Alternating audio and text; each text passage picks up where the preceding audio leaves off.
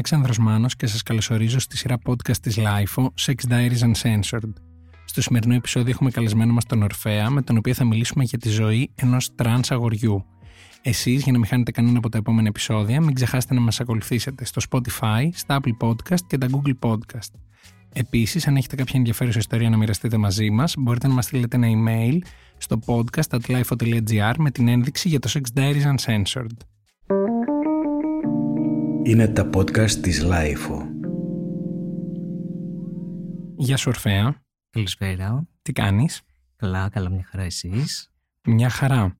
Είμαι πάρα πολύ χαρούμενος που είσαι σήμερα εδώ για δύο λόγους. Αφενός γιατί νιώθω ότι μία στήλη η οποία μιλάει για το σεξ οφείλει να συμπεριλαμβάνει όλους τους ε, ανθρώπους που κάνουν σεξ και αυτοί οι άνθρωποι δεν είναι μόνο οι straight και οι gay ή οι ε, cis άντρες, ε, cis γυναίκες κτλ. Και δεύτερον γιατί γνωριστήκαμε κάτω από μια πάρα πολύ ωραία συνθήκη και ε, από τότε μέχρι και σήμερα πάντα σε έχω στο μυαλό μου σαν μια περίπτωση ανθρώπου που θα ήθελα πάρα πολύ να μάθω κάποια πράγματα γι' αυτόν οπότε χαίρομαι που αυτό θα γίνει σήμερα σε αυτό το επεισόδιο. Τέλεια. Ε, χαίρομαι που μου δίνεις αυτή την πάσα, γιατί θέλω πάρα πολύ να ακουστεί αυτό. Ε, με τον Άλεξ γνωριστήκαμε μέσα στην καραντίνα πέρσι, ε, σε μια συνθήκη όπου έτρεχε ένα founding τέλος πάντων για το χειρουργείο μου για να μαζευτούν τα λεφτά για τη μαστεκτομή μου. Και πραγματικά ήθελα να σου πω ένα πάρα πολύ μεγάλο ευχαριστώ και το λέω με όλη μου την αγάπη και την ειλικρίνεια. Μου στάθηκε πάρα πολύ σε όλο αυτό. Και για μένα είναι, υπήρξε πάρα πολύ σημαντική αυτή η βοήθεια. Και όλο το support που μου έκανες. Θυμάμαι ότι και σε πολλά live το βάζες μέσα το θέμα. Και τέλος πάντων είναι πάρα πολύ συγκινητικό για μένα και ειλικρινά, ειλικρινά σε ευχαριστώ πάρα πολύ. Εγώ χαίρομαι που βοήθησα σε κάτι που θεωρούσα πάρα πολύ σημαντικό και θα το ξαναέκανα αύριο το πρωί με οποιοδήποτε τρόπο. Θέλω να ξεκινήσω τη συζήτηση ρωτώντας σε κάτι που είναι πραγματικά μία απορία για μένα. Πώς είναι η ζωή ενός τρανς ατόμου στην Ελλάδα σήμερα; Είναι γενική ερώτηση, το ξέρω, αλλά νομίζω ότι πολλοί άνθρωποι κάνουν σαν να αγνοούν τους τρανς ανθρώπους γύρω μας και είναι μια καλή ευκαιρία να ναι. δούμε λίγο τι πραγματικά συμβαίνει. Ναι, κοίτα, πάρα πολύ ωραία ερώτηση. Ε, βασικά είναι ακριβώς όπως ε, το είπες. Δυστυχώς ε, στην Ελλάδα και του σήμερα ε, υπάρχει μια αφάνεια. Μια αυτό που λέμε μηδέν ορατότητα. Δεν θεωρώ ότι ακόμα υπάρχει η σωστή εκπαίδευση και φυσικά αυτό ξεκινάει από τα σχολεία, έτσι. Η, η δική μου άποψη αυτή είναι Θεωρώ ότι δεν είμαστε ακόμα εξοικειωμένοι, δεν είμαστε σωστά εκπαιδευμένοι και όλο αυτό έχει σαν αποτέλεσμα του να μην υπάρχουν ούτε νομικά δικαιώματα, να ζούμε σε μια, ας πούμε, στην αφάνεια. Και είναι πάρα πολύ λυπηρό. Πώς θυμάσαι τα παιδικά σου χρόνια, ποια ήταν η στιγμή που συνειδητοποίησες ότι είσαι αυτό που βλέπουμε όλοι σήμερα μπροστά μας; Λοιπόν, καταρχάς, σε αυτό το σημείο λίγο ε, να πούμε δύο ορολογίες για να ξέρουμε, για να καταλαβαίνει και ο κόσμος, ας πούμε. Είναι το AFAB και το AMAB. Ε, AFAB είναι, σημαίνει ε, Assigned Female at birth. at birth. Και αντίστοιχα το, το AMAB είναι το Assigned Male at birth. Οπότε να ξεκινήσουμε λοιπόν, γιατί εγώ έτσι τέλος πάντων το ονοματίζω. Okay. Αν ανατρέξω τη μνήμη μου από πολύ πολύ μικρός που ήμουν στο δημοτικό πάντα υπήρχε μια διαφορετικότητα αν θες να το πούμε έτσι από τα υπόλοιπα ε, αφάμπ άτομα ως προς το ντύσιμο, ως προς τις ε, ασχολίες μου, τα χόμπι μου ε, πάντα μου άρεσε να παίζω με αγόρια, ε, να συναναστρέφομαι τέλος πάντων γενικότερα με αγόρια. Ε, μ' άρεσε πάρα πολύ το ποδόσφαιρο ε, και γενικότερα ασχολιόμουν με ό,τι ασχολιόντουσαν τα αγόρια τότε. Η συνειδητοποίηση έρχεται κάπου το 2017 προς 2018 ως προς την ταυτότητα φίλου μου. Και κάπου εκεί νομίζω ότι ανοίγει η πύλη της κολάσεως για εμένα γιατί ήταν μια συνειδητοποίηση πάρα πολύ σκληρή και δεν ήμουν καθόλου προετοιμασμένος για αυτό.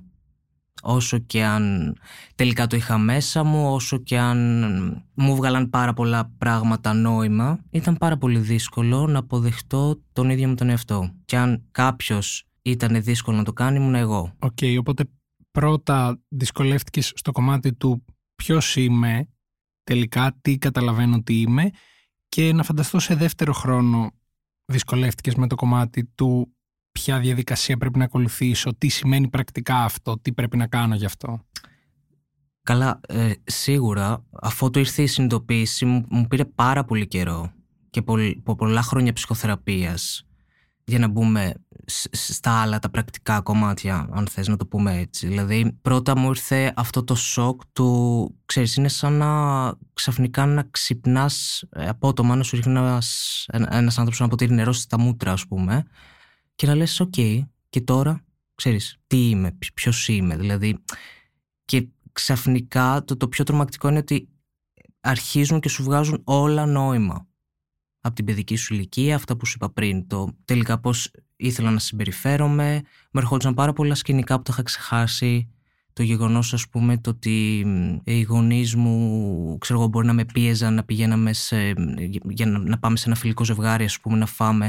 Με πίεζαν να φορέσω με φούστα, καλσόν. Και θυμάμαι τον εαυτό μου, ξέρω εγώ, να κλαίει και να ορίεται ότι δεν θέλω να το βάλω. Οπότε κάπως πλέον έβγαζαν όλα νόημα. Σε όλο το κομμάτι της ζωής σου μέχρι τη στιγμή της συνειδητοποίησης, πώς ήταν η σεξουαλική σου ζωή; Υπήρχε σεξουαλική δραστηριότητα με άλλα άτομα, ήταν κάτι το οποίο προσπαθούσες ίσως να ανακαλύψεις με τον τρόπο που θέλανε οι άλλοι, είχες καταλάβει ότι κάτι διαφορετικό μπορεί να θέλεις, η διαφορετικότητά σου δηλαδή είχε επεκταθεί και στην έκφραση της σεξουαλικότητάς σου ή μέχρι τότε περιοριζόταν στο κομμάτι ίσως εμφάνιση, χόμπι, ενασχόληση και όλα αυτά που προείπαμε. Όχι, στην ηλικία των 18 χρονών, 18 προς 19, ήρθε και η συνειδητοποίηση της σεξουαλικής μου ζωής, της σεξουαλικότητάς μου, όπου εκεί συνειδητοποίησα το ότι μου αρέσουν οι γυναίκες. Ε, νιώθω έλξη για τις γυναίκες.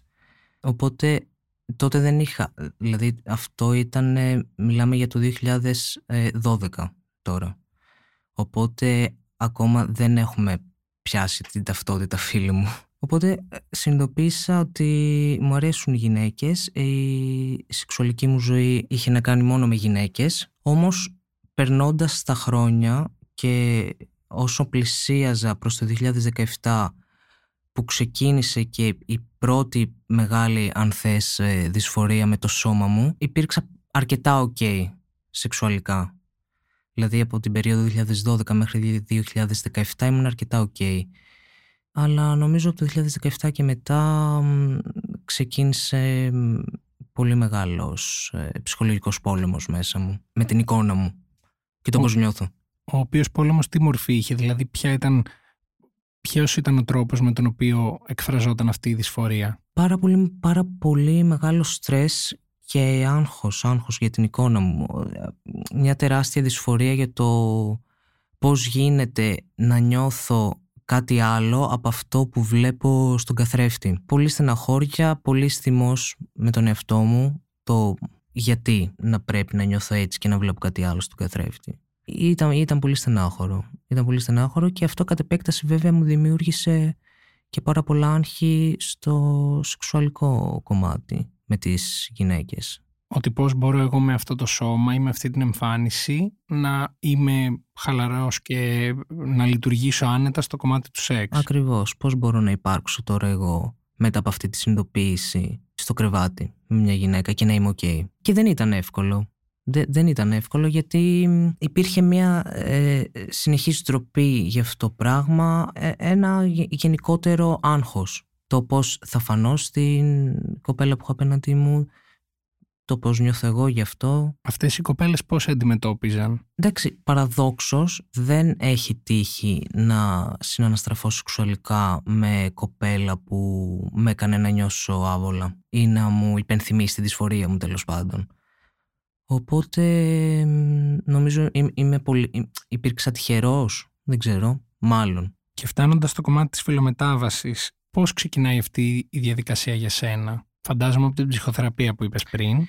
Ναι, ναι, ναι, ναι. Ποια είναι τα βήματα που ακολούθησες για να φτάσεις στο σήμερα; Καταρχάς ξεκίνησα να το επικοινωνώ με τους φίλους μου, οι οποίοι φίλοι μου είναι και η οικογένειά μου, είναι οι άνθρωποι που έχω επιλέξει, είμαστε μαζί περίπου 20 χρόνια, οπότε εκεί ένιωθα ασφάλεια να επικοινωνήσω καταρχάς το, το, το, το πρωτόγνωρο συνέστημα, γιατί και εγώ ακριβώς δεν ήξερα πώς να το τοποθετήσω, πού να το βάλω, οπότε κάπως ξεκίνησα να τους εκφράζω το ότι εγώ δεν αισθάνομαι αυτό που, αυτό που φαίνεται. Δεν, νιώθω έτσι ακριβώς. Σε δεύτερη φάση ξεκίνησα να το επικοινωνώ πάρα πολύ έντονα στο, στην ψυχολόγο μου τότε και ξεκινάει ένας κύκλος πολύ μεγάλος που κρατάει περίπου τέσσερα χρόνια.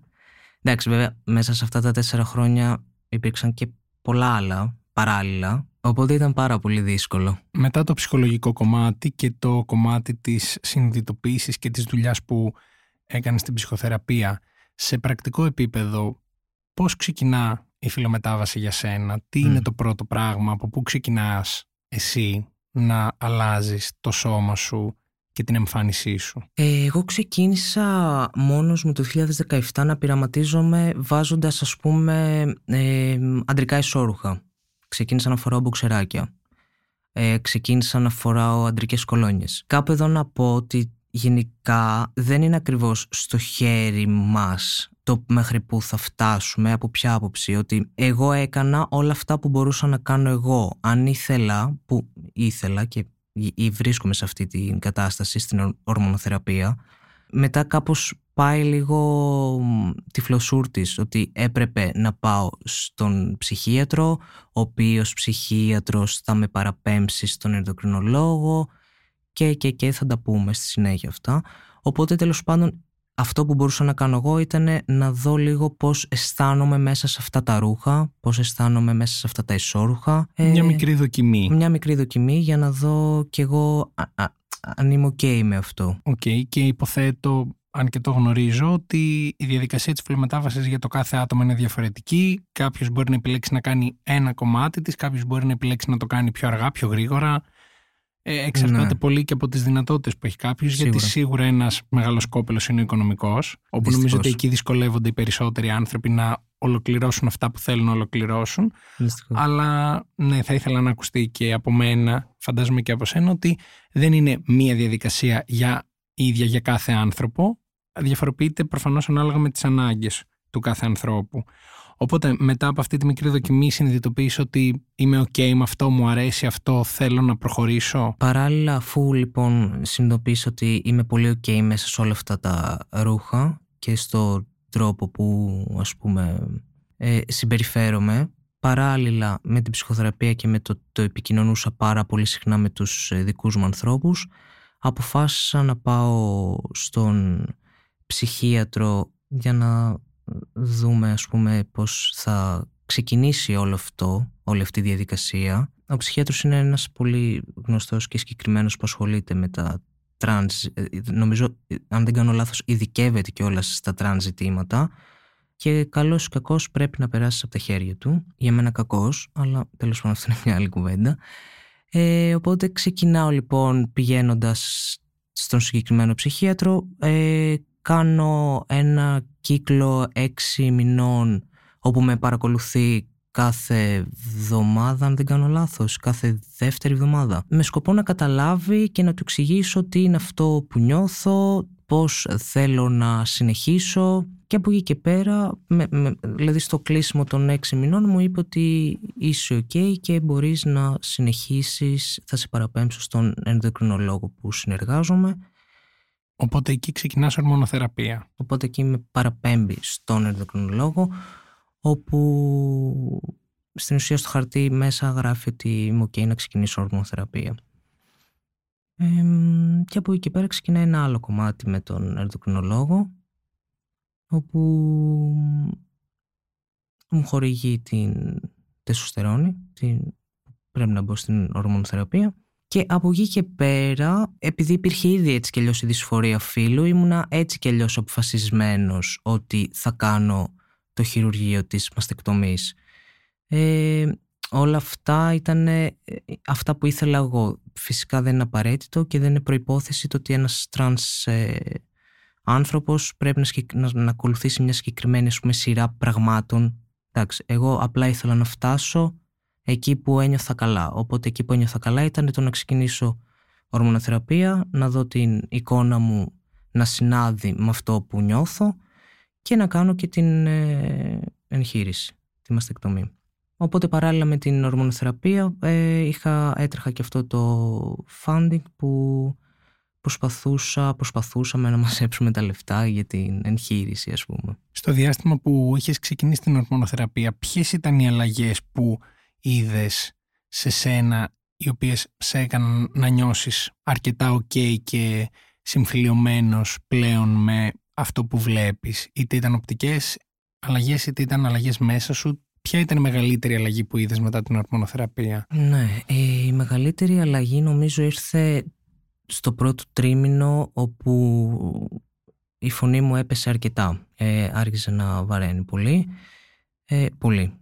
Τέλος πάντων, ήταν η πρώτη ε, πιο εμφανής ας πούμε αλλαγή πάνω μου όπου εκεί ας πούμε πήρα ένα boost το ότι α, ok, okay, κάνει δουλειά αυτό. Αυτή ήταν η πρώτη ε, και μετά νομίζω εντάξει κάθε μήνα έβλεπα και από κάτι δηλαδή ξεκίνησε πέρα από τη φωνή ας πούμε να βγάζω και κάποιες τρίχες ας πούμε ε, υπήρξε δηλαδή μια εμφανής στριχοφία το σώμα μου ξεκίνησε να αλλάζει. Δηλαδή η κατανομή του λίπους ε, πήγαινε σε τελείως διαφορετικά σημεία του σώματός μου. Εντάξει και νομίζω η μεγαλύτερη αλλαγή που ήρθε ήταν στους έξι μήνες.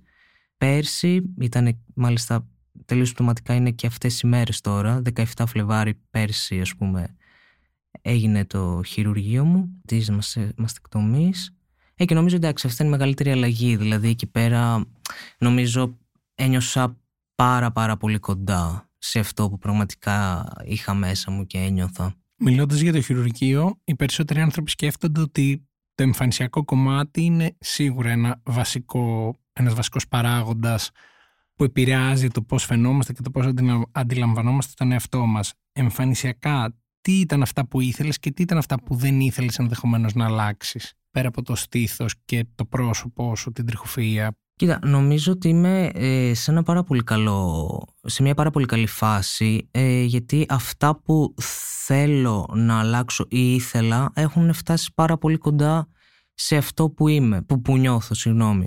Οπότε, ε, αν με ρωτάς δηλαδή τι, δεν, τι άλλο θέλω να αλλάξω, νομίζω ότι αυτό ήδη είμαι σε αυτή τη διαδικασία, δηλαδή έχω ξεκινήσει πάλι τον αθλητισμό που κάνω και έκανα από μικρό παιδί τόσα χρόνια όπου έπρεπε να κάνω έτσι κι αλλιώς ένα break λόγω του χειρουργείου δηλαδή η γιατρός μου είχε πει ότι σίγουρα για τους πρώτους 6 μήνες δεν σηκώνεις βάρη αν θες οι, ας πούμε, οι ουλές και...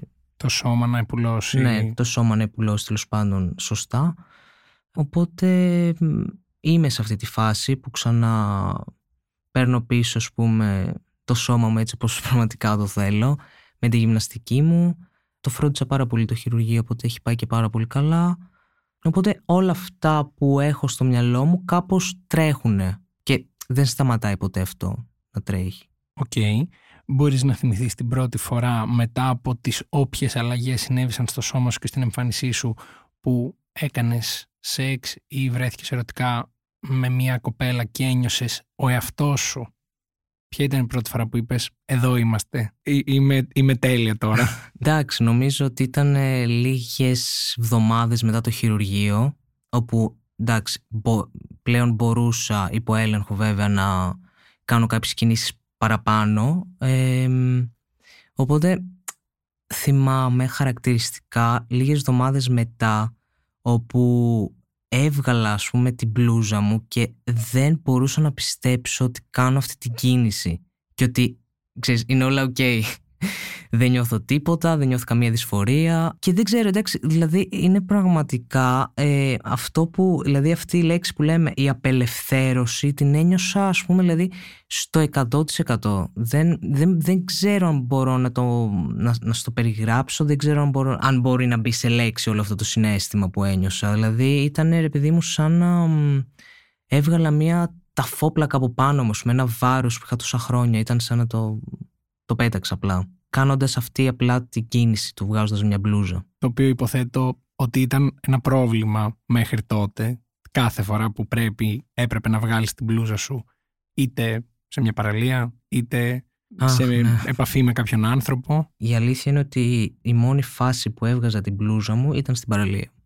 Και αυτό είναι που μου έχει στοιχήσει ας πούμε το ότι γι' αυτό σου μίλησα πριν για τη δυσφορία πάνω στο σεξ ότι ε, δεν, δεν έβγαζα την μπλούζα μου. Δεν, δηλαδή πλέον η δυσφορία έχει φτάσει σε αυτό το βαθμό που δεν μπορούσα να το κάνω. Δεν, δεν ένιωθα καθόλου και με αυτό, δεν ένιωθα ο εαυτός μου. Υπήρχε δηλαδή μια πολύ μεγάλη ντροπή μέσα σε όλο αυτό. Οπότε τώρα κάνεις σεξ χωρίς μπλούζα και νομίζω ότι η χαρά είναι πολλαπλάσια. ναι, εντάξει, τώρα κάνω πλέον σεξ χωρίς μπλούζα, εκτός αν κρυώνω πάρα πολύ. Okay. και νομίζω είμαι πολύ καλά. Ναι. Η φιλομετάβαση πέρα από το κομμάτι του σώματος και της εμφάνισης, τι άλλο μπορεί να περιλαμβάνει; Πολύ δύσκολες ορμόνες, ψυχολογικά. Δηλαδή αυτό που μου λέει ο τότε ενδοκρινολόγος μου όταν ξεκινήσαμε, ότι αυτή τη στιγμή σκέψου ότι είσαι ας πούμε ένα 12χρονο αγόρι, ότι είσαι στην προεφηβεία σου. Ξεκίνησα να το καταλαβαίνω ε, πάρα πολύ καλά, πίστεψέ με, είναι, είναι στην κυριολεξία αυτό το πράγμα. Το ότι, ρε παιδί μου, ξεκινάς από μία προεφηβεία.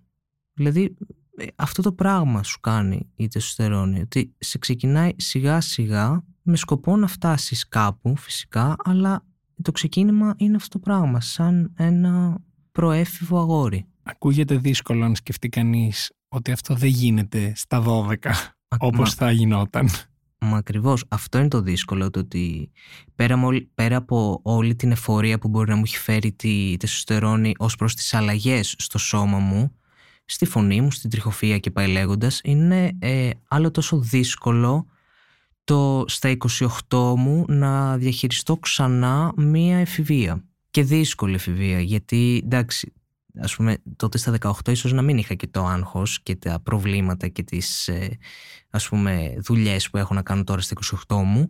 Οπότε δεν είναι εύκολο. Τουλάχιστον για εμένα δεν είναι εύκολο το ψυχολογικό κομμάτι ως προς τις ορμόνες. Τι αλλαγές εντοπίζεις στο κομμάτι της ψυχολογίας σου; Τι διαφορετικό μπορεί να άρχιζες να νιώθεις στη διαδικασία αυτή πέρα από την ικανοποίηση ότι έχεις ξεκινήσει κάτι που πολύ ήθελες; Ναι, είχα πάρα πολλά ε, σκαβανεμπάσματα ψυχολογικά. Δηλαδή, ε, μέχρι να ε, τη σωστερώνει, να κάνει ας πούμε την διαδικασία όλη που χρειάζεται, τους πρώτους μήνες ήταν δύσκολο γιατί πουστάρεις τον εαυτό σου στην ουσία με κάτι πάρα πολύ πρωτόγνωρο.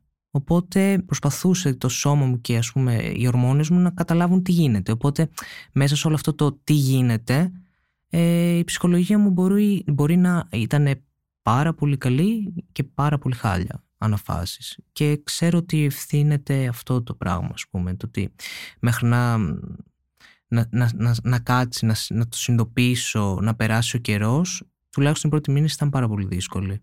Εντάξει, και σίγουρα έπαιξε ρόλο το ότι ήταν όλο αυτό το ξεκίνημα ας πούμε πριν 1,5 χρόνο και κάτι μέσα σε καραντίνα. Οπότε δεν είναι και εύκολο να διαχειριστείς μια ολόκληρη ψυχοσύνθεση, ένα σώμα που αλλάζει, μια κοινωνία που δεν είναι καθόλου έτοιμη και δύο γονείς που δεν έχουν ιδέα. Τώρα, Τώρα μου ανοίγεις ένα ναι, θέμα που ναι, ναι, δεν είχα σκεφτεί ότι θα μπορούσε να υπάρχει. Προφανώς και υπάρχει σε πολλές περιπτώσεις, αλλά ναι. οι γονείς σου τι εννοούμε με το δεν έχουν ιδέα. Τι εννοώ με αυτό; Είναι αυτό που σου έλεγα για την ε, μηδέν εκπαίδευση που υπάρχει. Ε, τι εννοώ γι' αυτό; Ε, δεν πιστεύω και δεν πίστεψα ποτέ το ότι οι γονείς μου δεν ξέραν. Ε, δηλαδή δεν ξέρω για τον υπόλοιπο κόσμο, αλλά εγώ ξέρω τους γονείς μου και ξέρω πολύ καλά ότι οι γονείς μου ξέραν. Αλλά επειδή δεν υπάρχει ενημέρωση ε, δεν μπορούσαν να το διαχειριστούν. Φοβόντουσαν και ακόμα φοβούνται. Ε, το άγνωστο.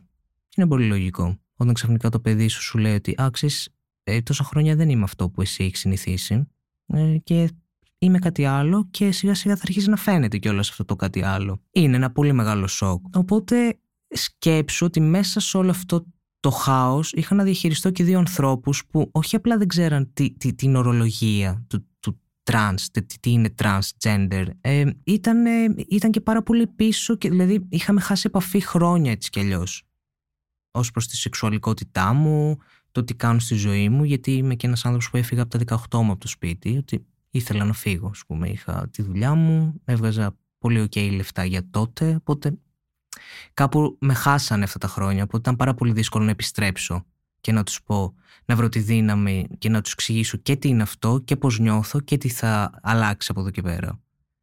Οπότε για πολύ καιρό οι γονείς μου νόμιζαν ότι είμαι ένα AFAB άτομο που θέλει στο κρεβάτι, αν θες να το πούμε έτσι, να το παίζει άντρας. Okay. Δηλαδή αυτό είχαν στο μυαλό τους οι γονείς μου όταν τους έλεγα ότι είμαι τρανς. Okay. Και όχι ότι αυτό ακουμπά όλη σου τη ζωή.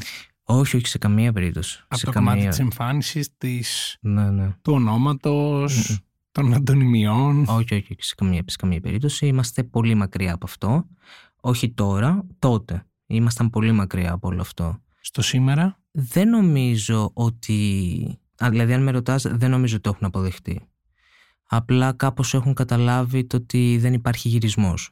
Που για μένα είναι πάρα πολύ στενάχωρο. Δηλαδή δεν είναι καθόλου ok να λες ότι εντάξει αφού δεν θα κάνει πίσω τι να κάνουμε, ας το ψιλοκρύψουμε και κάτω απ' το χαλί. Γιατί, OK, okay, παιδί μας είναι, ας πούμε. Οπότε δεν ξέρω τι άλλα εφόδια ας πούμε να δώσω. Δηλαδή προσπάθησα, κατάλαβες, προσπάθησα να εξηγήσω τι σημαίνει να είσαι τρανς.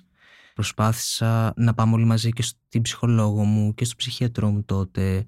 Δηλαδή δεν είναι ότι τους άφησα και ανενημέρωτους και τους είπα «Α, κόψτε το λαιμό σας, εγώ αυτό είμαι». Εντάξει, μετά μωρέ νομίζω ότι είναι και λίγο στον άνθρωπο. Δηλαδή αν ε, δεν θέλεις ε, δεν θέλεις. Δηλαδή κάπως έχω πάψει να δικαιολογώ και όχι μόνο τους γονείς μου, γενικά τον κόσμο το ότι δεν ξέρω. Δεν μπορείς να μου λες δεν ξέρω στο 2022.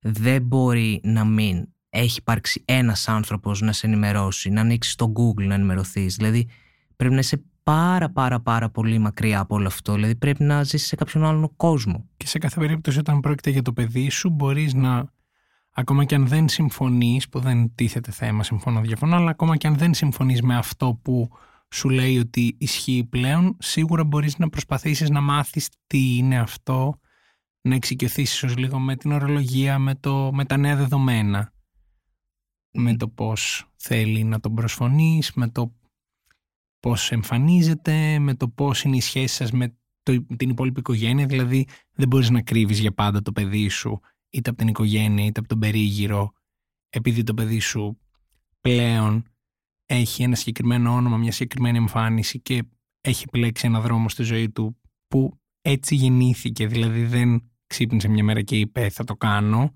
Είναι μια ανάγκη που υπήρχε μέσα του και εκφράστηκε κάποια στιγμή, τη στιγμή που εκφράζεται στη ζωή του κάθε ανθρώπου. Ναι, συμφωνώ απόλυτα σε αυτό που λες και να σου πω την αλήθεια νομίζω ότι πιο πολύ είναι ο φόβος τους σε όλο αυτό. Ο φόβος τους για το τι μπορεί να σου συμβεί. Ότι το πήραν και ενοχικά. Το ότι μήπως στέξαμε εμείς, μήπως πήγε λάθος κάτι όταν ήταν μικρός, ότι ε, τι μπορεί να στράβωσε ας πούμε στην εφηβεία του. Δηλαδή νομίζω ότι αν είχαν έστω μία αλφα εκπαίδευση γύρω από το θέμα, μία γνώση, ότι κάπως δεν θα το παίρναν τόσο πολύ με, με, από το φόβο, με φόβο. Καταλαβαίνεις θέλω να πω; Πέρα από το κομμάτι της οικογένειας, πώς είναι η ζωή σου σήμερα, τι είναι αυτό που ακόμα μπορεί να αντιμετωπίζεις δύσκολα ή πιο εύκολα ενδεχομένως; Γιατί έχω ακούσει και ξέρω ιστορίες ανθρώπων οι οποίοι μπορεί να βιώνουν από το πιο απλό το misgendering, το οποίο είναι κάτι που γίνεται πολύ συχνά και μπορούμε να το περάσουμε και ως μήνυμα από αυτό εδώ το επεισόδιο ότι καλό θα ήταν να μην γίνεται γιατί ο κάθε άνθρωπος έχει το δικαίωμα να προσφωνείται με το όνομα που θέλει να έχει, με τις εντονιμίες που τον εκφράζουν και όλα τα συναφή. Τι είναι αυτό που βιώνεις εσύ σήμερα δύσκολα στο κομμάτι της κοινωνικής συναναστροφής με ανθρώπους. Εγώ επειδή είμαι σε μια φάση πλέον που συνάδει η εικόνα μου με αυτό που τους συστήνομαι τελείως στερεοτυπικά ε, πλέον δεν έχω αυτό το misgendering που λέμε. Δυστυχώς όμως εδώ υπάρχει μια μαύρη τρύπα τα νομικά έγγραφα όπου ακόμα δεν τα έχω αλλάξει ε, μάλιστα την άλλη εβδομάδα είναι το δικαστήριό μου οπότε είμαι σε πολύ καλό δρόμο αλλά νομίζω ότι αυτό ας πούμε είναι, με έχει δυσκολέψει πιο πολύ από όλα ίσως. Το ότι θέλω να πάω για έναν καφέ και σκέφτομαι το ότι θα πάω πάλι στο μαγαζί και θα μου τσεκάρουν το πιστοποιητικό μου και θα πρέπει να εξηγώ το ότι αυτό που βλέπετε ναι, είναι ο ίδιος άνθρωπος ε, και για μένα δηλαδή αυτό είναι, είναι, είναι πολύ ψυχοφθόρο τώρα ας πούμε να θέλω να πάω για ένα απλό καφέ και να σκέφτομαι όχι τώρα να πρέπει να εξηγήσω και, και άμα πέσω και σε κανένα περίεργο, σε καμιά περίεργη και και και. Δεν μπορώ να φανταστώ πώς είναι αλλά είμαι σίγουρος ότι πέρα από ψυχοφθόρο είναι και σε, καθημερινό επίπεδο, σε επίπεδο καθημερινότητας πολύ δύσκολο γιατί τα έγγραφα χρησιμοποιούνται σε υπηρεσίες, σε αιτήσεις, mm. προσλήψεις και νομίζω ότι είναι όντως κάτι το οποίο δυσκολεύει πολύ έναν άνθρωπο ο οποίος εδώ και ένα-ενάμιση χρόνο πρέπει να έρχεται αντιμέτωπος με αυτό κάθε μέρα, ναι. κάθε δεύτερη μέρα. Ναι, ναι. Υπάρχει περιστατικό που έχει αντιμετωπίσει στα πλαίσια αυτά των εγγράφων που να μην ήταν μια επιθυμητή συμπεριφορά; Όχι, κάτι ακραίο δεν έχω η αλήθεια είναι αντιμετωπίσει. Πέραν του ότι ας πούμε είναι δύσπιστη και με κοιτάνε πάνω μέχρι κάτω. Οπότε εντάξει, νομίζω ότι είναι υπεραρκητό το να σου χαλάσει ας πούμε την ψυχολογία. Ένα περίεργο βλέμμα. Ένα περίεργο βλέμμα, ναι, και εντάξει, που να έχει και μια διάρκεια. Γιατί η αλήθεια είναι ότι δεν το καταλαβαίνουν κιόλας. Δηλαδή, μέχρι να κάνουν τη συνειδητοποίηση αυτού που τους λέω με αυτό που βλέπουν μπροστά τους και στο κινητό τους ας πούμε το πιστοποιητικό έπαιζε να έχει περάσει ας πούμε και ένα, να έχουν περάσει και 10 δευτερόλεπτα τελείως αμήχανης ας πούμε φάσης οπότε είμαι σε μια φάση ναι OK okay, εντάξει. Δηλαδή κάποια στιγμή πρέπει να τελειώνει αυτό το πράγμα Πώς θα αισθανθείς τη μέρα που θα έχεις τα νέα και σωστά έγγραφα; το έχω πει ήδη με μια φίλη που άλλαξε πρόσφατα, που έκανε και εκείνη το δικαστήριό της, το ότι θα πάρουμε τις ταυτότητές μας και θα τις κάψουμε, ας πούμε, μαζί με μια ελληνική σημαία δίπλα. Ε, εντάξει, δεν ξέρω, μια δεύτερη απελευθέρωση. Μια δεύτερη, δηλαδή, είναι νομίζω ότι στη φάση όπου θα γίνει και το δικαστήριο και με το καλό όταν θα πάρθει απόφαση ε, νομίζω θα είμαι full ευχαριστημένος. Θα είναι και το τελικό ας πούμε, στάδιο αυτού που θέλω, ας πούμε. Γιατί πλέον σκέψω ότι δεν θα έχω να δώσω σε κανένα λογαριασμό. Και αυτό είναι πολύ μεγάλο πράγμα. Το να μην έχεις να δώσεις σε κανέναν, μα κανένα λογαριασμό. Πριν φτάσω σε κάτι άλλο που θα ήθελα να σε ρωτήσω, και στο πλαίσιο του misgendering, το οποίο όντως είναι κάτι που συμβαίνει πολύ συχνά και χαίρομαι που αναφέρθηκε, θα ήθελα να σε ρωτήσω ποια είναι τα do's και τα don'ts στη συναναστροφή με ένα trans άτομο. Δηλαδή, ποια είναι η ερώτηση που δεν θέλεις να ακούς, που δεν πρέπει να σου κάνει κάποιος ή πώς πρέπει να φέρεται με την έννοια τι να αποφεύγει εννοείται κάποιος προκειμένου να σέβεται αυτό που είσαι και να μην σε φέρνει σε δύσκολη θέση. Καλά, εντάξει. Εδώ έχουμε να πούμε πάρα πολλά τώρα πράγματα. Ε, λοιπόν, να ξεκινήσω από το πάρα πάρα πάρα πολύ βασικό. Δηλαδή, εντάξει, χαίρομαι πάρα πολύ που ακούγονται αυτή τη στιγμή αυτά τα πράγματα. Πόσα λέγανε; Δεν σε αφορά. Ναι, είναι μια πολύ σύνηθες ερώτηση. Πόσα λέγανε πριν; Φε. Ξέρεις, δεν, δεν καταλαβαίνω την ερώτησή σου. Ε, Αν σε ρωτούσε κάποιος πώς επέλεξες το Ορφέας, ε, εννοώ ε, την ιστορία του ονόματος, είναι κάτι το οποίο είναι παρόμοιο με την προηγούμενη ερώτηση. Το πώς επέλεξα. Ε, όχι, εντάξει, έχει μια διαφορά. Okay. Έχει μια διαφορά. Δηλαδή το άλλο είναι καθαρή περιέργεια και διακρισία, ενώ το άλλο έχει και μια ας πούμε δόση ενδιαφέροντος. Είναι ένα κομμάτι του εαυτού σου. Είναι ένα κομμάτι του εαυτού μου, ναι, εντάξει. Είναι, είναι λίγο διαφορετικό στο δικό μου μυαλό, δεν είναι το ίδιο. Οπότε πέρα από την νούμερο ένα απαγορευμένη ερώτηση. Έχεις καμιά φωτογραφία του, πώς ήσουν. Παιδιά, συγγνώμη, αλλά τώρα αυτό θέλω να το πω. Ε, αυτή την ερώτηση. Ε, εντάξει, δεν τη δέχομαι από κανέναν, αλλά κάπως, κάπως μπορώ να καταλάβω ότι γίνεται λόγω του της άγνοιας ας πούμε και της ε, καθόλου της μηδενικής γνώσης πάνω στο κομμάτι. Αλλά ειλικρινά αυτό που με εξόργισε και έπεσα από τα σύννεφα είναι όταν η ψυχολόγος της συντρόφου μου γύρισε και της είπε αυτό το πράγμα πάνω σε μια κουβέντα. Το ότι Αν έχει δει την εμφάνισή σου. όχι μπορώ να δω πώς ήταν πριν. Οκ. Είχε και συνέχεια, εντάξει προφανώς πάνω σε, σε ένα σοκ εκείνη τη στιγμή προφανώς και το έκανε. Είμαι πολύ ok με αυτό. Δηλαδή γύρισε και είπε ότι «Α, πολύ ωραία κοπέλα ήταν και τότε». Δηλαδή, Το οποίο στο μυαλό της είναι κοπλιμέντο. ναι, και να τονίσω ότι αυτή η γυναίκα ασχολείται με ταυτότητες φίλων. Δηλαδή, ας είναι, εξειδικεύεται πάνω σε αυτό το κομμάτι. Οπότε, δηλαδή, όταν πλέον δεν μπορείς, ας πούμε, ούτε με τους ψυχολόγους να τα βρεις, υπάρχει, δηλαδή, μεγάλο θέμα. Δηλαδή, δηλαδή πού να απευθυνθείς. Και σε κάποιον άλλο που δεν γνωρίζει. Ναι, δηλαδή μετά από πού να το πιάσεις και πού να το αφήσεις. Όταν οι ίδιοι ψυχολόγοι που ειδικεύονται πάνω σε αυτό το πράγμα, ας πούμε, και υποτίθεται ασχολούνται με, με ανθρώπους που πάνε για, για αυτό. Ε, Δηλαδή, εκτός του ότι είναι πάρα πολύ αδιάκριτο το να σε ρωτάει ο άλλος δείξε μου πως ήσουνα. Ε, ε, άντε και γίνεται, ας πούμε, δηλαδή δεν είναι κομπλιμέντο το να μου πεις ότι «Α, υπήρξες πολύ όμορφο, AFAB τέλος πάντων άτομο». Οκ. Μετά από αυτό, να υποθέσω, θα ήταν μια ερώτηση σαν αυτές που ακούμε συχνά και που λέγονταν παλιότερα ακόμα και στην τηλεόραση το αν έχεις ολοκληρώσει όλες τις εγχειρήσεις και επεμβάσεις. Κα, κάτι τέτοιο θα σου έλεγα ε, κα- περίπου ε, ότι πώς ας πούμε διαχειρίζεσαι την, στη σεξουαλική σου ζωή τα γεννητικά σου όργανα. Οκ. Με ποιο τρόπο ας πούμε γίνεται το σεξ. Να το πω έτσι απλά. Επίσης πάρα πολύ αδιάκριτη ερώτηση. Γενικότερα σε αυτές τις ερωτήσεις δηλαδή με αποστομώνουν τόσο πολύ που δεν μπορώ να απαντήσω. Δηλαδή είμαι σε μια φάση τώρα αλήθεια τι την κάνουμε αυτή τη συζήτηση. Δηλαδή είναι σαν να έρθω να σε ρωτήσω, ξέρω εγώ, ε, τι έχεις στο εσώρουχό σου; Ε, μπορώ να δω λίγο. Ή να, να συγκρίνω με κάτι, να το συγκρίνω. Ή ξέρω εγώ πώς το χρησιμοποιείς. Δηλαδή, αλήθεια.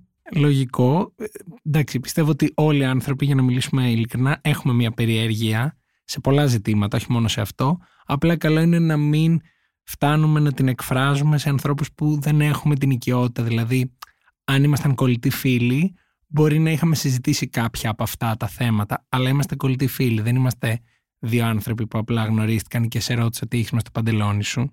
Καλά, δεν το συζητάω τώρα. Εντάξει, το τι κάνω εγώ με τους κολλητούς μου τώρα είναι, ναι, είναι μια άλλη ιστορία. Αλλά αυτές τις ερωτήσεις να τις δεχτώ από τους ανθρώπους που έχω μεγαλώσει μαζί. Το να έρθει κάποιος στο εργασιακό μου περιβάλλον, ένας γνωστός μου ή μηνύματα στο Instagram ας πούμε. Που- Μήνυμα στο Instagram τι έχεις μες στο παντελόνι Ω, σου; εντάξει, όχι έτσι ακραία. Γιατί νομίζω όχι, θα όχι, έπεφτα όχι, από τα όχι, όχι, σύννεφα. όχι, όχι, όχι, όχι, έτσι ακραία. Που να ρωτάνε το- τόσο αδιάκριτες ερωτήσεις. Όχι, δεν το πιάνω. Επίσης, και, και αυτό είναι πάρα πολύ σημαντικό ε, και θέλω να ακουστεί, είναι το ότι εντάξει, οκ, ε, από ανθρώπους που δεν είναι τρανς και δεν έχουν το βίωμα, ε, κάπως μπορεί να τους ξεφύγει, κάπως μπορεί από αφέλεια ας πούμε να συμβεί, που δεν είναι οκ, αλλά μπορεί να συμβεί.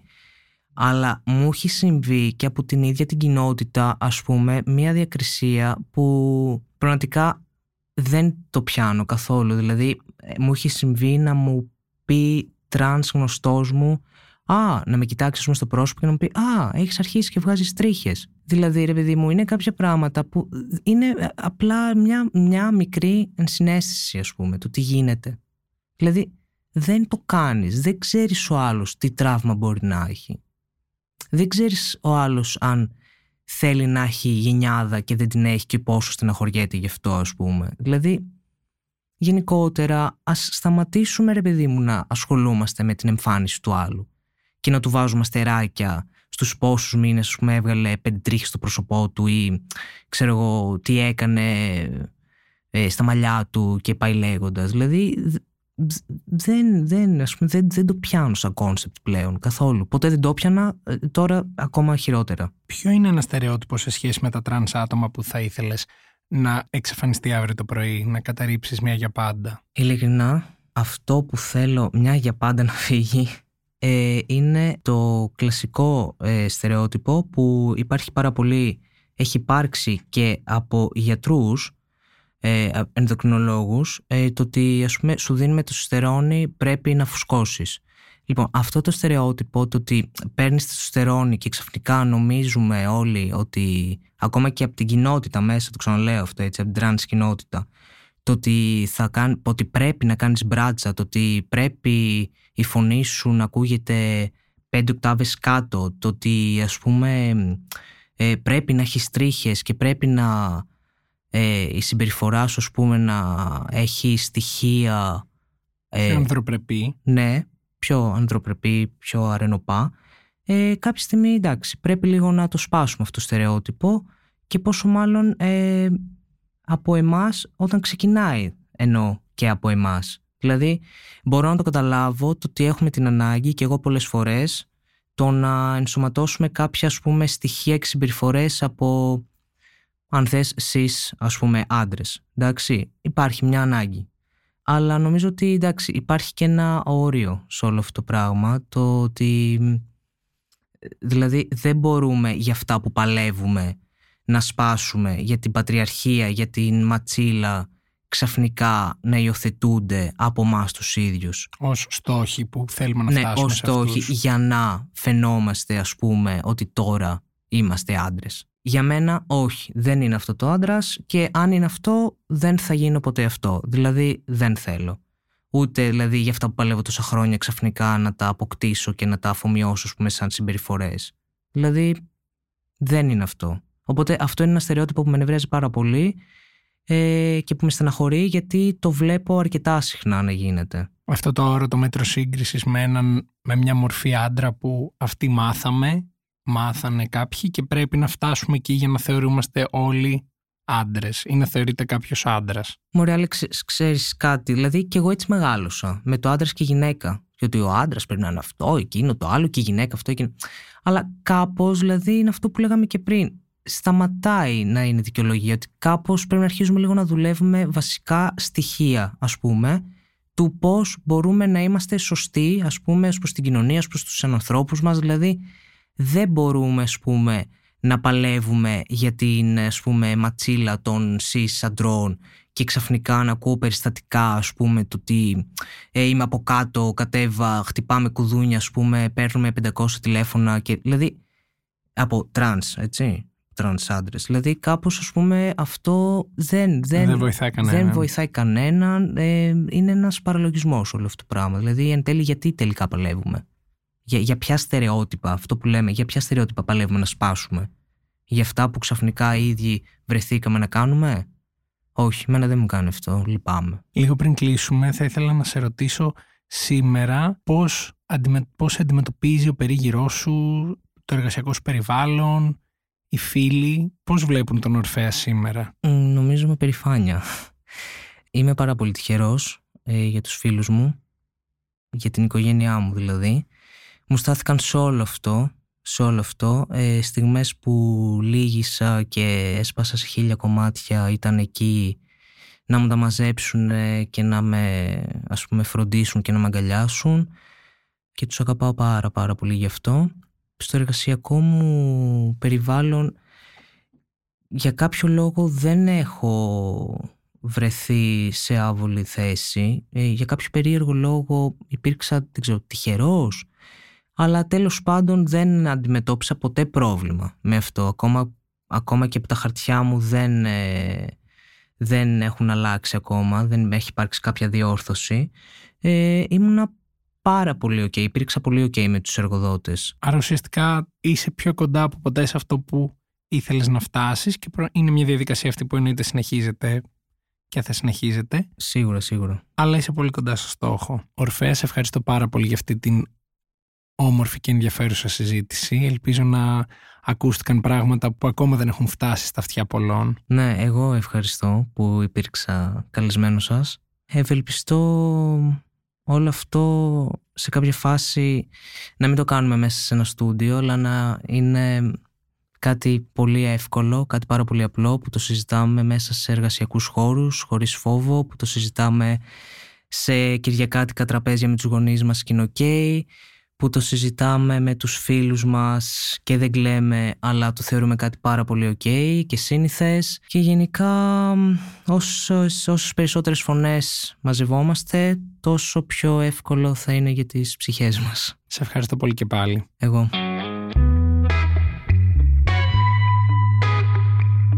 Ήμουν ο Αλέξανδρος Μάνος και εσείς ακούσατε ένα ακόμα επεισόδιο της σειράς podcast της LIFO, Sex Diaries Uncensored. Στο σημερινό επεισόδιο είχαμε καλεσμένο μας τον Ορφέα, με τον οποίο μιλήσαμε για τη ζωή και τις εμπειρίες ενός τρανς ατόμου.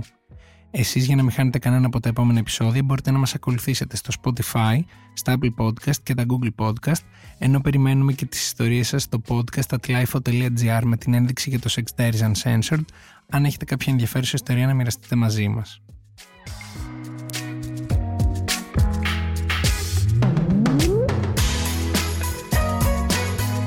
Ηχοληψία, επεξεργασία και επιμέλεια, Φαίδωνας Χτενάς και Μερόπη Κοκκίνη.